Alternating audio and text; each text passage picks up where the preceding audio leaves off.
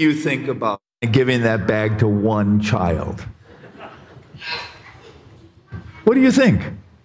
What's the first thing, the thought that comes to your mind? Pardon? Yeah, one child, not to the rest. A typical person would say, that's not fair, of course. The passage of scripture we're going to look at today is probably the most un American passage you will ever find in the Bible. Almost everything we believe in as Americans is going to be challenged by this passage of scripture. So, who are we as Americans? How did our nation begin? Our nation began with a war against a sovereign, a king. We don't like kings in this country. Why?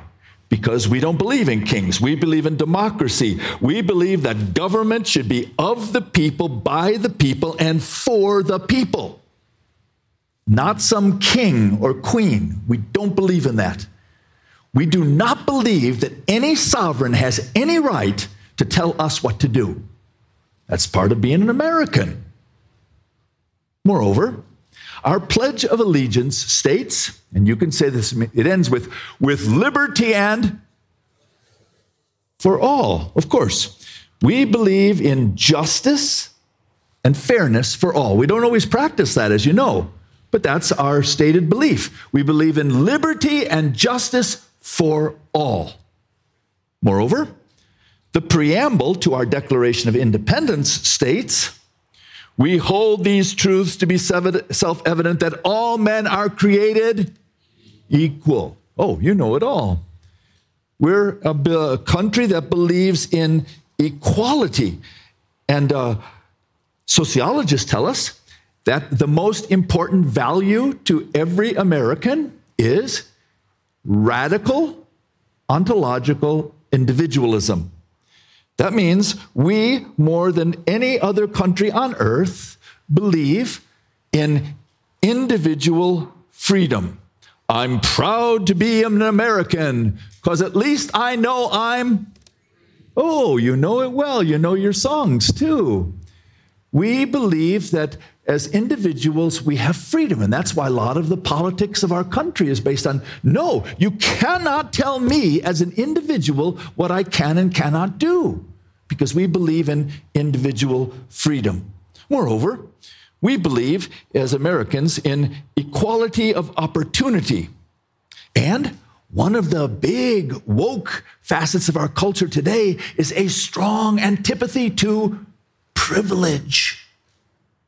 You, we shouldn't be in a nation of privilege where certain people, based on the color of their skin, have, have privilege. This has almost become now America's cardinal sin is privilege. And of course, what we're best known for in the history of the world is we are people that believe in the Protestant work ethic, that if you work hard, you can succeed in this nation more than every other nation on earth. Because in other nations, it sometimes doesn't matter how hard you work. The system is stacked against you, or there's a particular caste into which you are born, and you can't get out of it no matter how hard you work. We believe that hard work pays off and that hard work is necessary for success, and the American dream is possible for all people. That's at least what we say we believe. Now, Every one of those concepts that I just mentioned is going to be challenged by the passage we're going to look at today in the Bible. Every one of them. And you're not going to like it, nor do I, because it challenges almost everything we believe in as Americans. Now, I spent three years of my life living in a monarchy. I lived in a country where we had a king, and it wasn't a, a, constitutional monarchy like the Queen of England. It was a real king that had all the power and owned all the land in the whole country. People lived on the land only because the king allowed you to do so.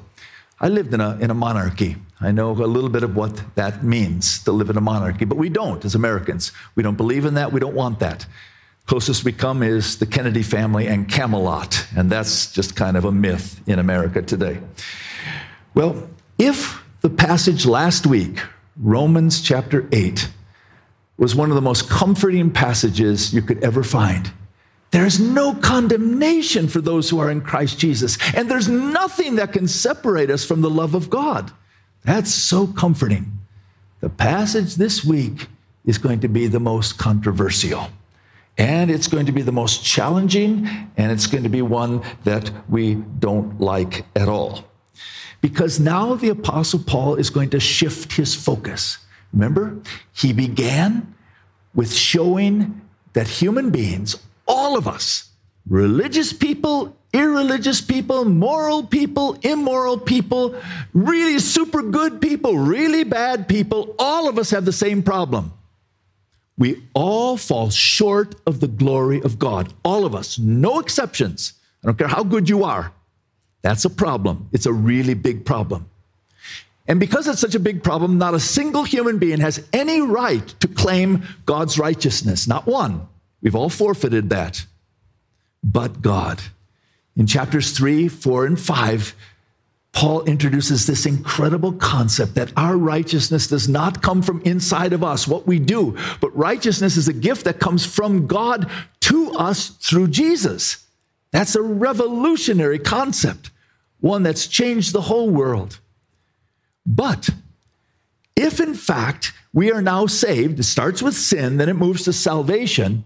If in fact we're saved by grace through faith, as um, we, we heard this morning with the children, well then,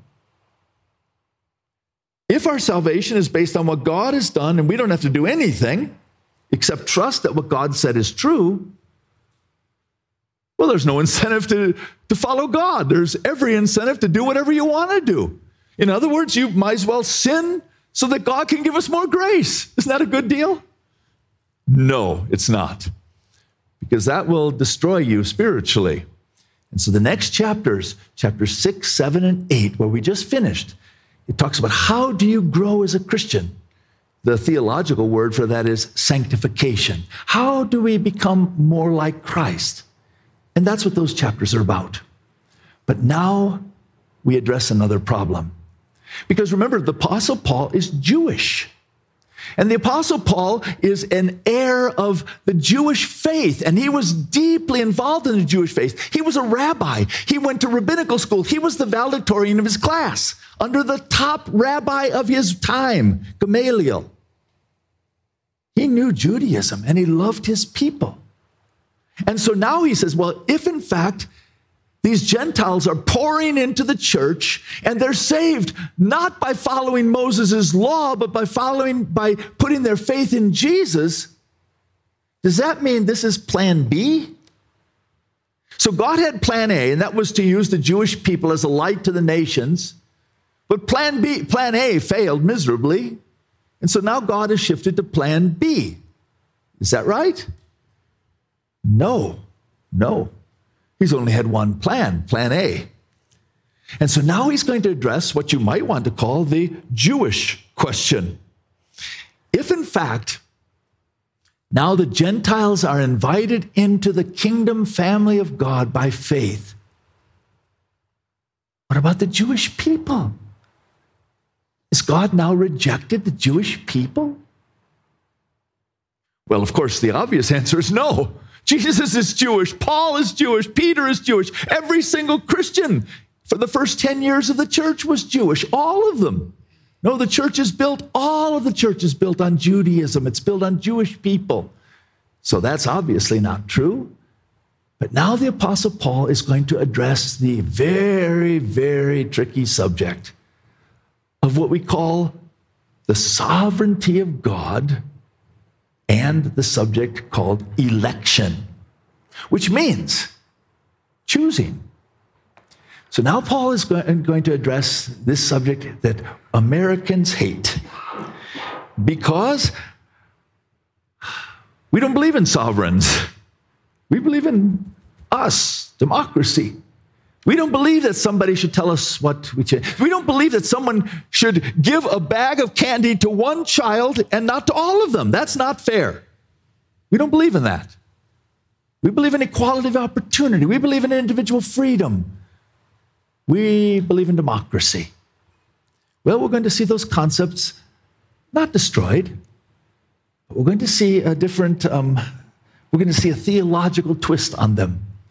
And then at the end, some pretty profound questions we'll have to ask ourselves. So, please turn with me in your Bibles or in your cell phones or whatever it may be to Romans chapter 9, verses 1 to 29. A man who was the chaplain of the Senate, he wrote this If one sought to be popular in the pulpit, to preach simply what folks like to hear, he would certainly skip over the ninth chapter of Romans. For not only is this a difficult chapter, it contains a very unpopular truth, a truth which we find ourselves intuitively resisting election and the sovereignty of God. We don't like this passage. Now, by the way, that's one of the advantages of, of preaching through books of the Bible. The advantage is, well, or disadvantage, you can't skip the things you don't like. Now, if I was one of those people that could just pick and choose whatever I like, I would skip this passage. I can assure you, I would never touch it with a 10 foot pole because Americans don't like it. Now, maybe in Swaziland where I live, they might like it okay because they're used to sovereigns, but we Americans don't like it at all.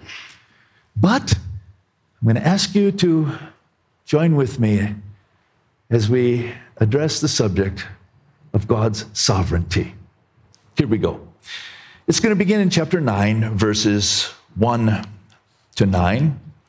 And the first principle we're going to see about God's election is that it is not based on human privilege, but it's instead going to be based on God's promise. Now, again, we live in a, society that is increasingly opposed to what we call privilege. And we're going to see as he starts these verses, the first thing he's going to focus on is Jewish privilege. Let's see what he says. I speak the truth in Christ. I am not lying.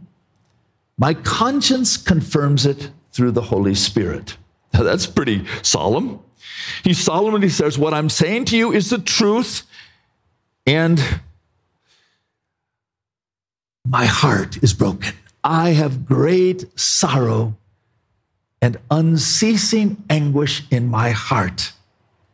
Look at this next verse. For I wish, I could wish that I myself were cursed and cut off from Christ for the sake of my people, those of my own race, the people of Israel.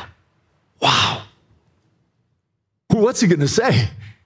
Paul says, I so love my people that I would be willing to sacrifice the eternal destiny of my soul if, in fact, that would produce the eternal acceptance of my people. Wow, that's quite a statement. And now he is going to highlight the privileges of the Jewish people. Here they go. Theirs is the adoption of sonship. The Jewish people were set aside by God from all the other people on earth a little tiny fragment, 0.2% of the world's population, have been set apart by God uniquely for his blessing. That's like giving the candy to one child out of hundreds and hundreds. How unfair could that be? Theirs is the divine glory. You see, the people of Israel, unlike any other people that have ever lived on planet Earth, they were able to see with their very own eyes the glory of God for every single minute of every single day for 40 years. No one else in the history of the world has ever had that. They saw the pillar of cloud and the pillar of fire as God led them through the wilderness to the promised land. Unlike any other people, they had the covenants. No other people has had a relationship with God based on covenants God made with their heroes like Abraham, like Moses, like David, and like Jeremiah. The Abrahamic covenant, the Mosaic covenant, the, the Davidic covenant, and what's called the New Covenant. Theirs was the receiving of the law. God only gave his holy law to one group of people the Jewish people who were in, then given, entrusted with the responsibility to spread that to the whole world, which in some little way they have done. They were given the temple, designed by God, designed and all the structures of it, designed by God to bring people into the presence of God. Consider, consider um, how it happened. God calls his people. First of all, the first thing you need to do in worship is show up, which we don't do much anymore today. Show up. And then when you got to the temple, and then when you got, or the tabernacle and the temple, the first thing you did as you got there, you looked up because it was a huge building, way higher than you were. And then as you walked in the doors, you had to fess up because there was the, the altar of God where you had to confess your sin. And on the other side of the altar was the, the cleansing, the laver of cleansing. Clean up. God forgives your sins and you're clean. And then there was the table of showbread and the menorah, the light of God. Look up.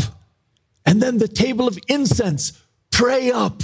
And finally into the Holy of Holies. God designed their worship to bring them into the presence of God. Who else has had that?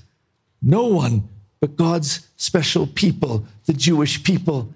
And then they had the promises. They were given uh, promises of God that can never be changed. Then they had the patriarchs. Whoa, the people we call the fathers of the faith Abraham, Isaac, Jacob, and Joseph. Wow, what privilege! How dare God give this little tiny group of people, hardly mentioned in all of the world's population, all these privileges? But, but now he's going to say that though they were given all these privileges,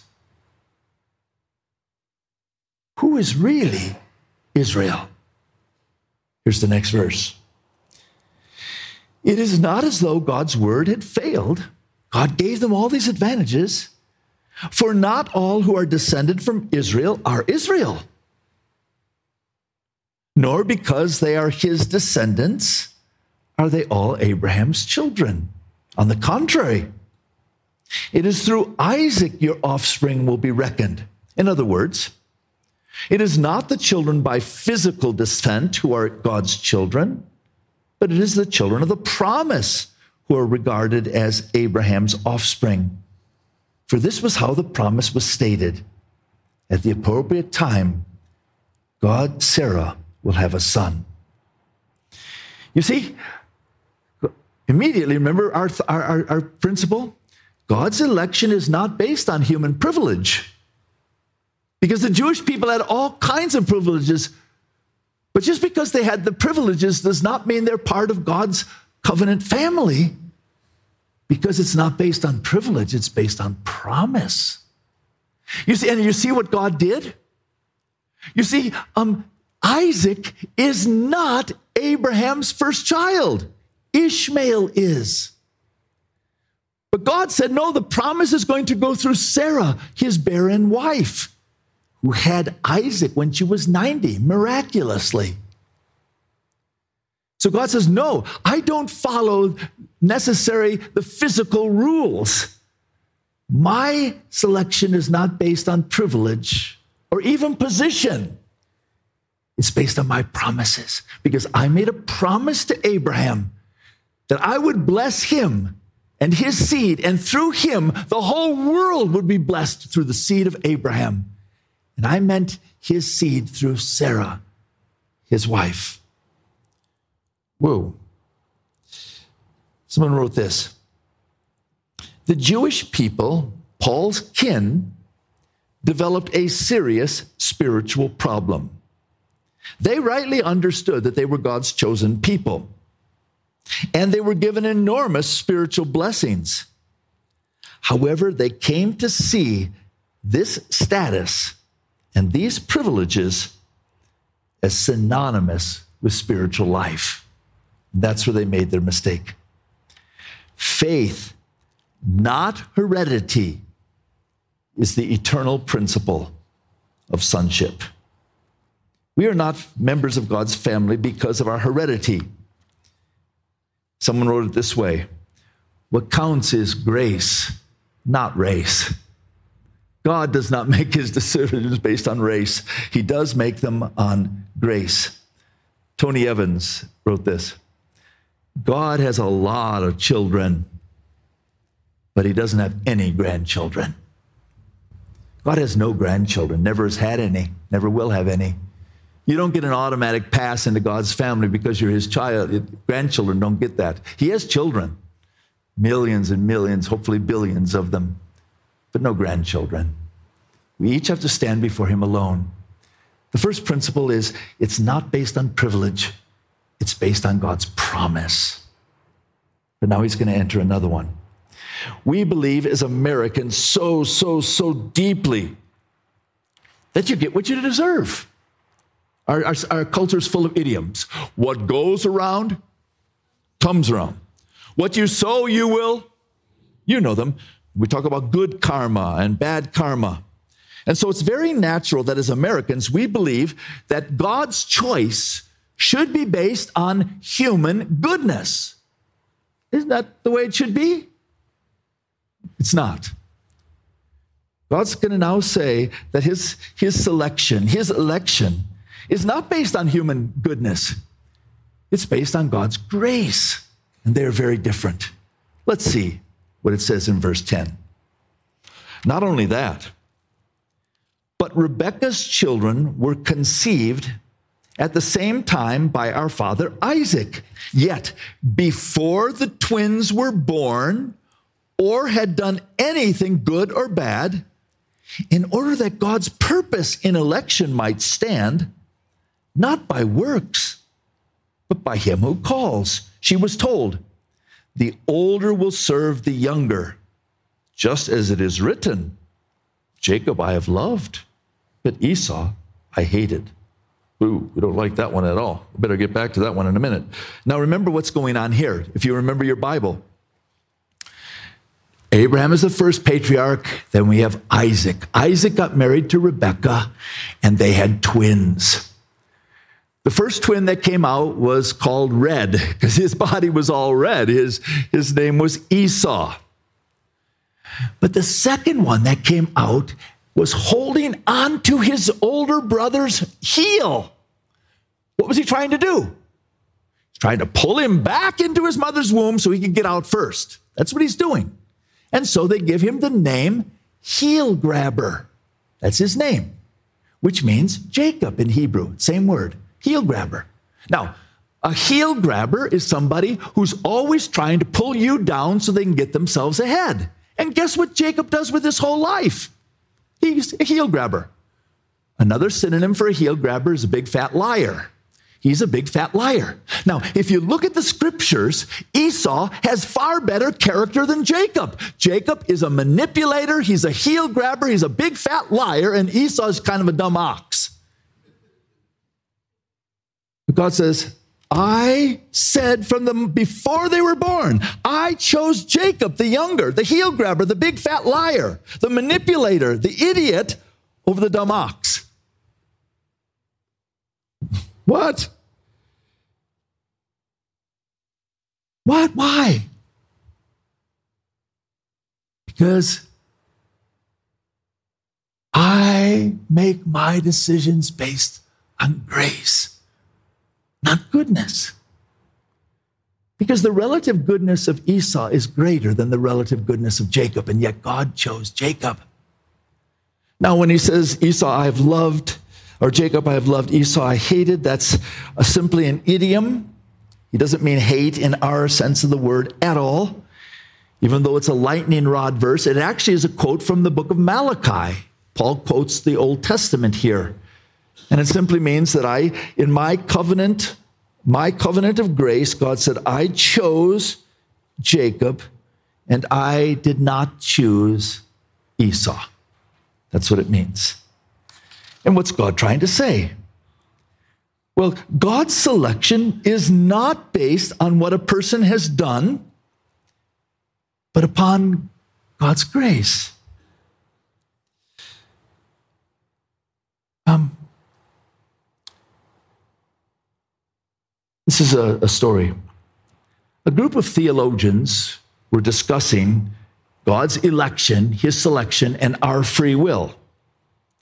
The longer they talked, the hotter it got and the more they disagreed. And as you might expect, the, t- the groups split into two groups, but there was one poor fellow that didn't know which group he belonged to. So he went to the election crowd. As soon as he got there, they asked him, Why are you here? He said, I came out of my own free will. Frowning, they responded, Free will? You can't join us. Get out of here. Go over there. So he retreated from the free will crowd and went to the election crowd. And they asked him, Why are you here? Well, I, I, I was sent here, he responded. Leave at once, they shouted. You can't join us unless you came here out of your own free will. You didn't get it. You can't please either one. The guy was stuck in the middle, which is probably what the Bible teaches. They're both true. In our logical minds, we have to wrestle with this as theologians have done throughout all of history.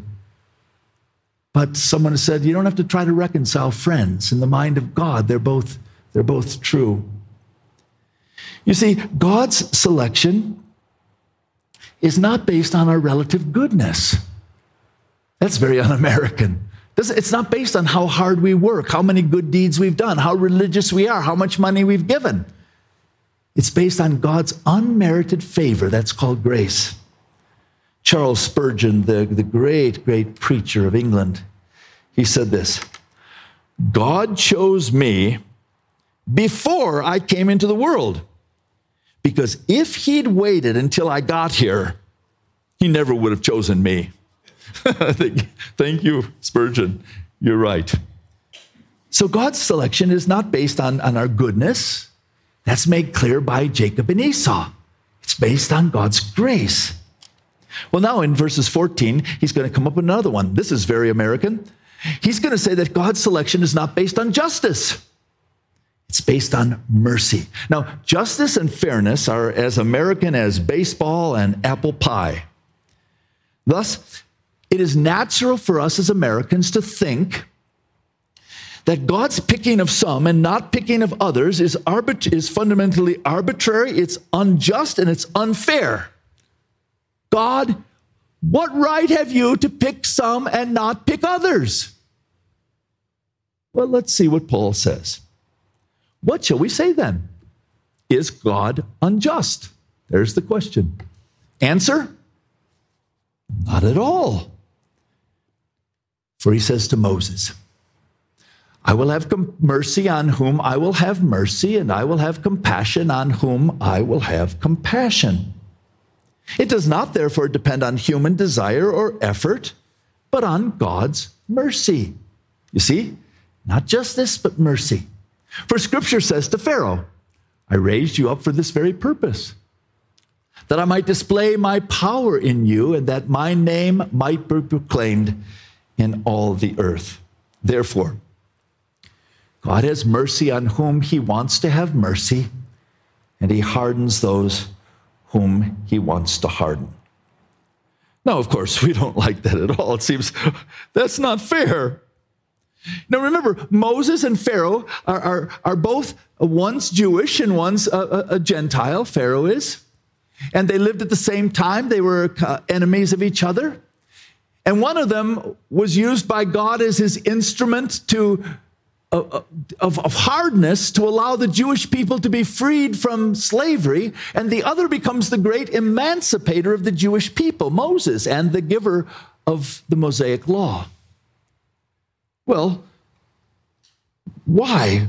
Why is one, though, both, though Moses is a murderer, by the way, he killed someone in cold blood. Why, why does he get picked and Pharaoh becomes an instrument of, of, of evil? Why one and not the other? Well, um, here's how I see it. Imagine with me that you are God, which is, of course, impossible for us to do. And let's say we're God and uh, our name is George. Now, George means farmer. And let's say God is a farmer because the Bible uses many farming illustrations. So God is a farmer and he happens to be a fruit farmer. He's an apple orchard farmer and he grows this magnificent orchard full of apple trees. He cultivates them, he prunes them, he fertilizes them, he waters them. And the trees are full of beautiful apples.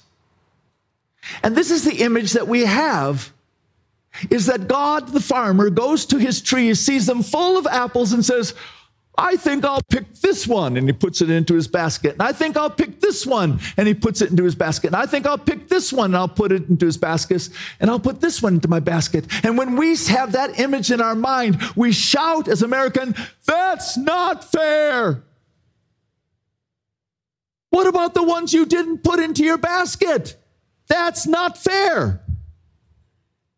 And frankly, it isn't fair. But the picture is wrong.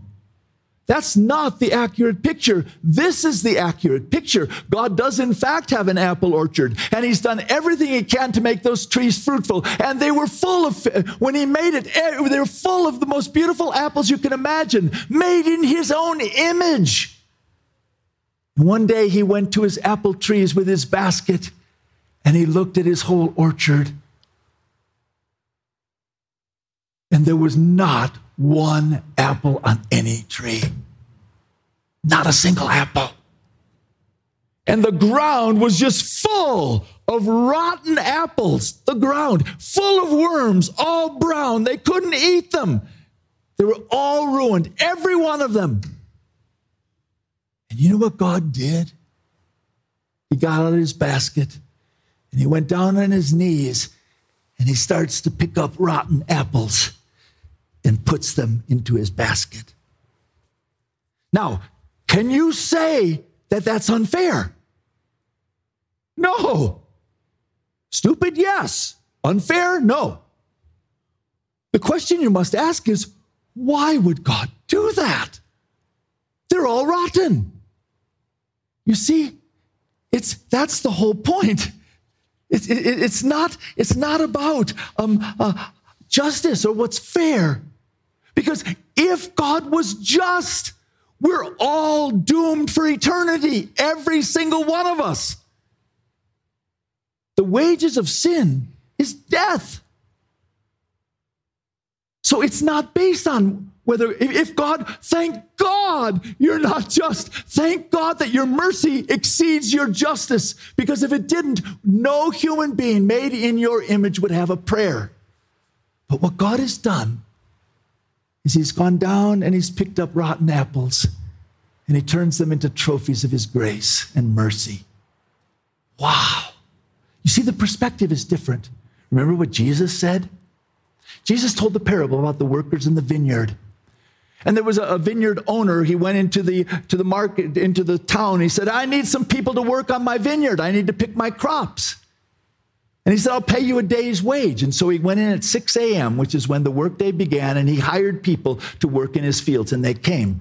But the crop, the, the, harvest was so great, he needed more workers. So at nine o'clock in the morning, he went into the town and got some more workers, and he didn't still have enough workers. He went at 12 o'clock and got some workers, and finally at three o'clock in the afternoon, he still got more workers because the harvest was so great. And at six o'clock in the evening, when the workday ended, he calls everyone to pay them. And the people who worked three hours, he gives them a day's wage. And then those who worked six hours, he gave them a day's wage. And those who worked nine hours, he gave them a day's wage. And those who worked 12 hours, he gave them a day's wage. He gave them all the same. And you know what happened. Those who worked 12 hours say, wait a minute, this isn't fair. Fair? Jesus said, Did I not tell you that if you worked, I would give you a day's wage? Your problem is not my fairness. Your problem is my mercy. You have a problem with me showing mercy. You have no problem with fairness. I was completely fair. But you do not like the fact that I'm merciful. So Jesus said, Can you imagine? Let's say we have a prison, and, and, and you are in that prison and you are guilty. And you're a prisoner for life because of the crime you committed, and some official, a governor or a president, pardons you. Now, do the rest of the guilty prisoners in the prison have the right to claim that's not fair? No. It is fair. It is just that they, for crimes that they have committed, have to pay the price. You see, their problem is not with justice or fairness, their problem is with mercy and forgiveness. It's amazing how quickly we forgive we forget our guilt and clamor to be treated as if we're innocent. Well, finally, God's selection is not based on equity, it's based on God's purpose. Here's verse 19. One of you will say to me, then why does God still blame us? For who is able to resist his will? In other words, uh, so if we're simply pawns in God's hands or just people on the end, marionettes on the end of a string, what right has God to judge us because we're just doing what he programmed us to do? But who are you, a human being, to talk back to God?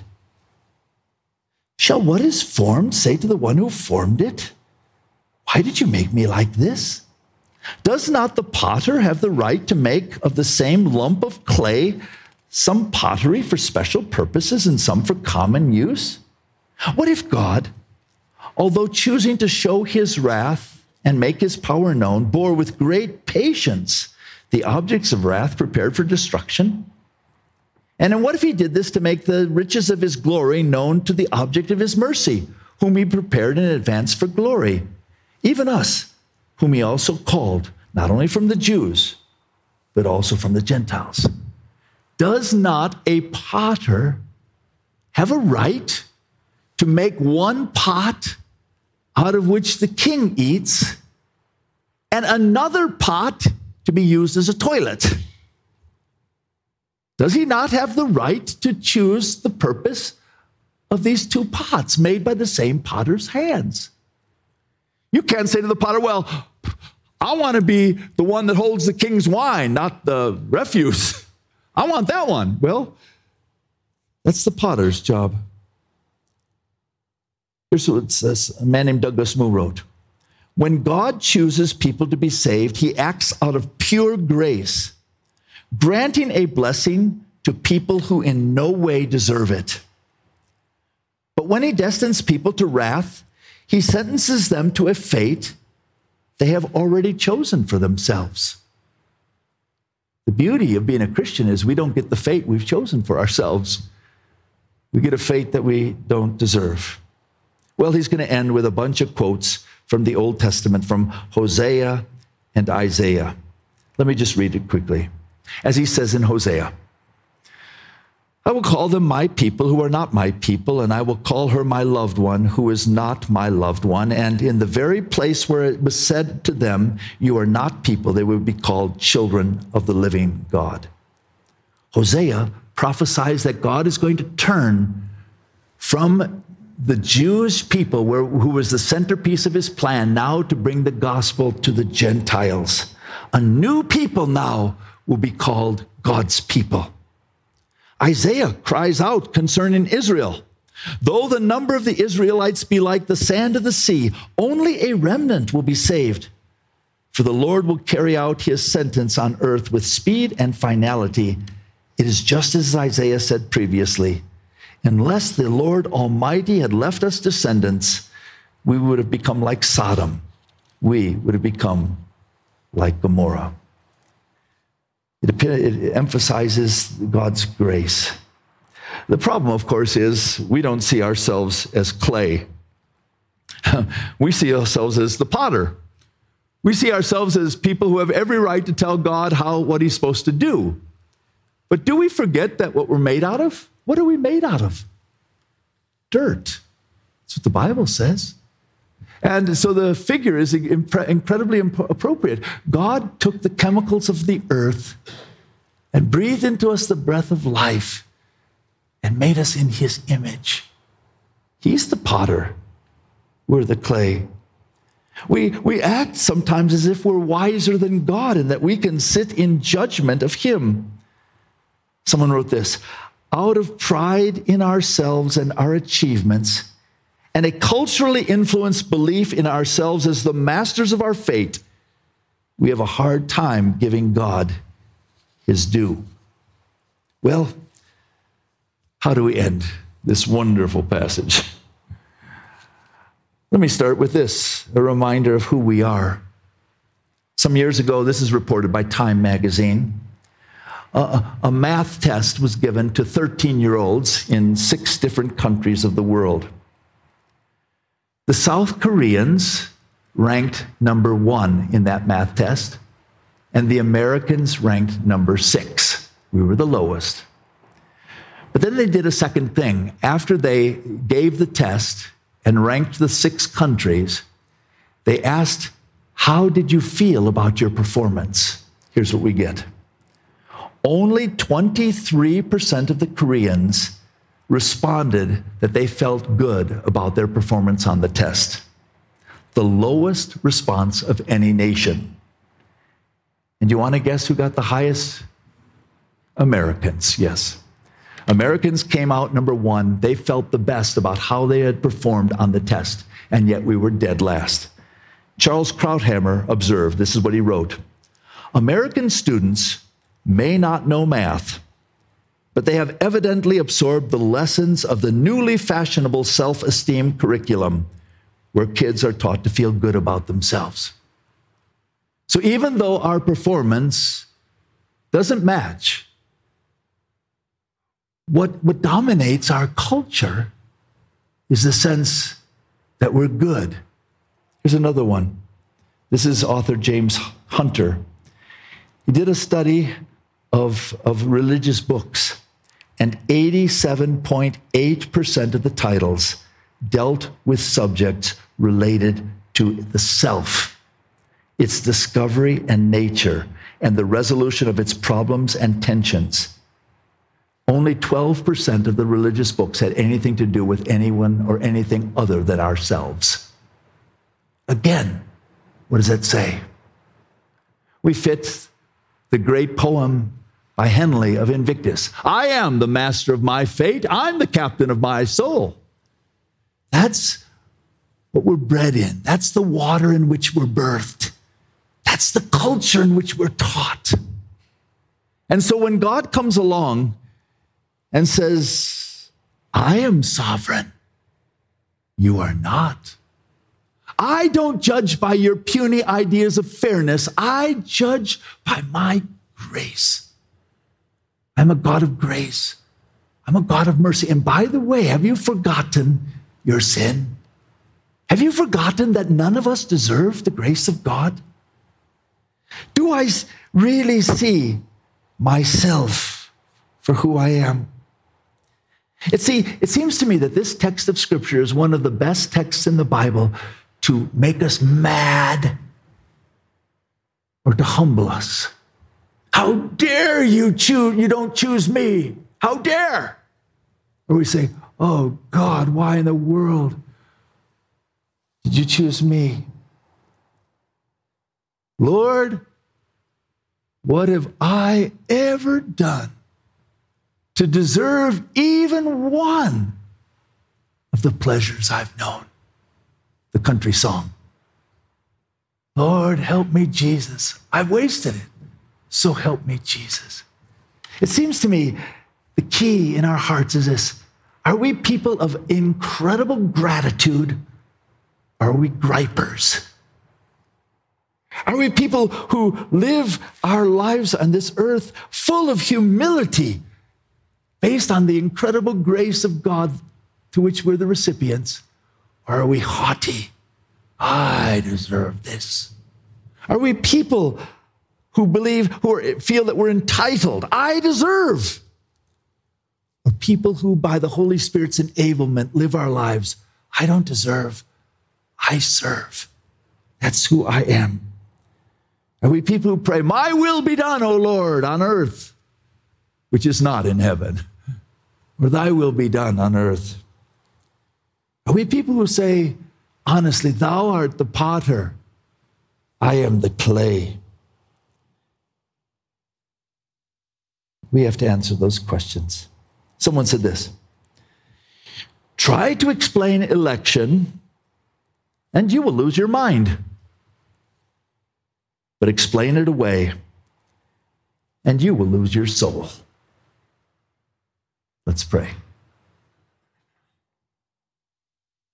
Heavenly Father, we don't want to lose our souls. We honestly, humbly confess we don't understand your ways, but we know you're good, and we know you're pure, and holy, and righteous.